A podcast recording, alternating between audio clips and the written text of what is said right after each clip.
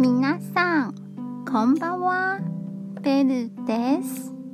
台湾のセブンイレブンにもおにぎりを売っています。いろいろな味がありますよ。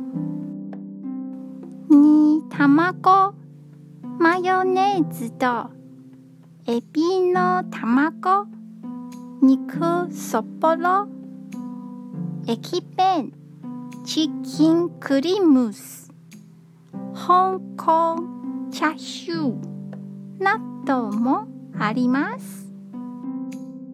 お弁当のおにぎりはお弁当より安いです。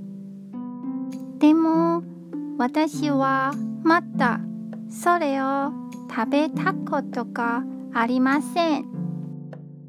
なぜかというと、いつもコーヒーを買うとパンがもらえるのを選ぶからです。今日も一日お疲れ様でした。ゆっくりお休みくださいね。じゃあ、またね